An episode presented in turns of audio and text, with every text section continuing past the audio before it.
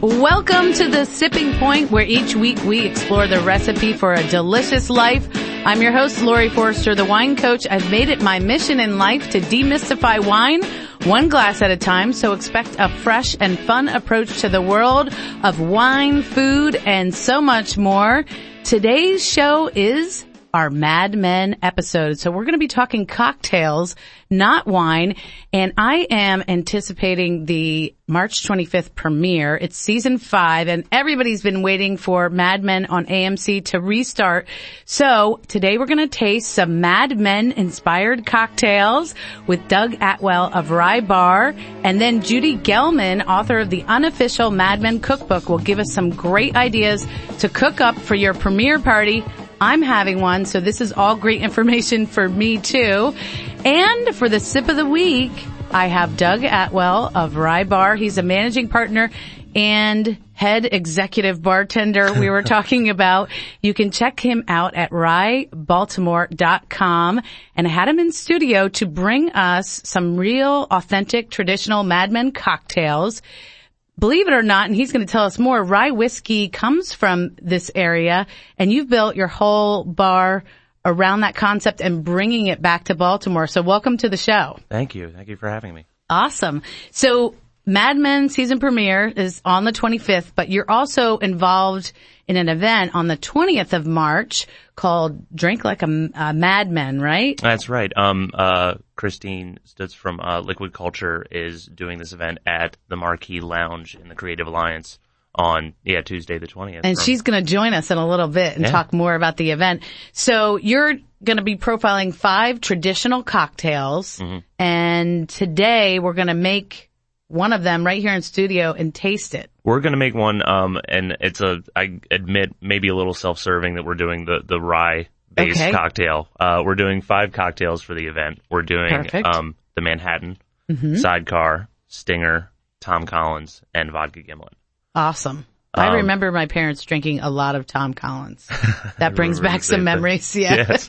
in um, the blender. And it's a nice mix of, uh, gin drinks, whiskey drinks, vodka. We're just trying to hit the, the spectrum of everything that was being had during that time period in the 60s. Awesome. What what got you interested?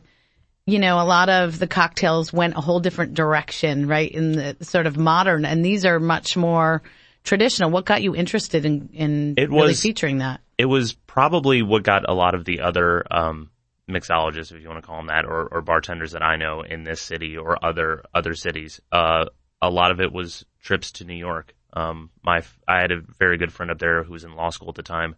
Took me to uh, a place called Little Branch, which was hmm. owned and operated by a guy named Sasha Petraske, who opened a now like seminal touchstone uh, cocktail bar called Milk and Honey around 2000 2001, I think. Wow. Um, and it was having some of these classic drinks, and I can remember, you know, sitting in a at a very like comfy, dimly lit booth and having like a cash only like 10, 10 item cocktail menu put in front of me, going down like stairs into like a little basement bar. Like a speakeasy. Um, like very speakeasy feel. Very, that. very classic. And, uh, I would, I would say at the time, like I'd always been kind of a throwback person. Like I appreciated older things. The retro. Yeah. And it was, um, experiences like that, that, that got me interested in classic cocktails and uh, particularly after 2000, 2000 to 2010, you saw a lot of, uh, a lot of other people with a similar interest starting these bars in Boston, Philadelphia, DC. Right. And it was really just a matter of time before it, it hit Baltimore. And, and you're part of the Baltimore Bartenders Guild that just started up. Yeah. So yeah. I think, I, I, believe Brendan and, and Corey from, uh, Woodberry started that about a year ago, but it really didn't hit their stride and they really didn't start attracting like the right amount of memberships until a few months ago. And Great. it was uh, John from Bad Decisions and, and John Blair. I from, love that from, name for a bar. it's not a bad name. yes, it's sometimes true. Well, tell me about the Manhattan and how we make this traditional drink. Uh, the Manhattan's made with was originally made with rye whiskey. Um, during once rye whiskey kind of fell out of uh, fashion in like the uh, 60s and 70s, and, and bourbon really took over. Um, bourbon being craft distilled in, you know, uh, Kentucky, uh, you stop seeing Manhattans made with rye and you started seeing it made with bourbon. Rye whiskey was the traditional, original way of making this drink as far back as 1880 was, uh, is, is the time period credited with the creation of Manhattan. Great. But, but rye has this huge history with Maryland, um, Maryland, Virginia, and Pennsylvania being huge producers of rye wheat, um, Mm. during the pre-Civil War era and rye whiskey was really the, the, the, the largest whiskey consumed in like this geographical area just because it was what we made here.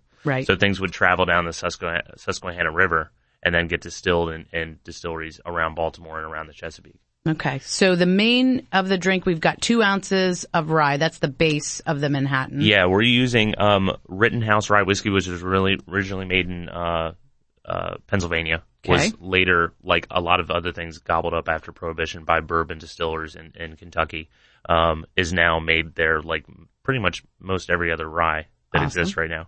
Um, two ounces of the Rittenhouse, one ounce of uh, sweet vermouth. In this case, we're using Carpano Antica, which is kind of like the gold standard of sweet vermouth at the moment Nice. and the traditional Angostura bitters. We use two dashes of that. okay. And this is a this is a stirred drink, and through the So you put some ice in there. we put some ice in the glass, and we give it a stir with the and does it have to be a special kind of ice?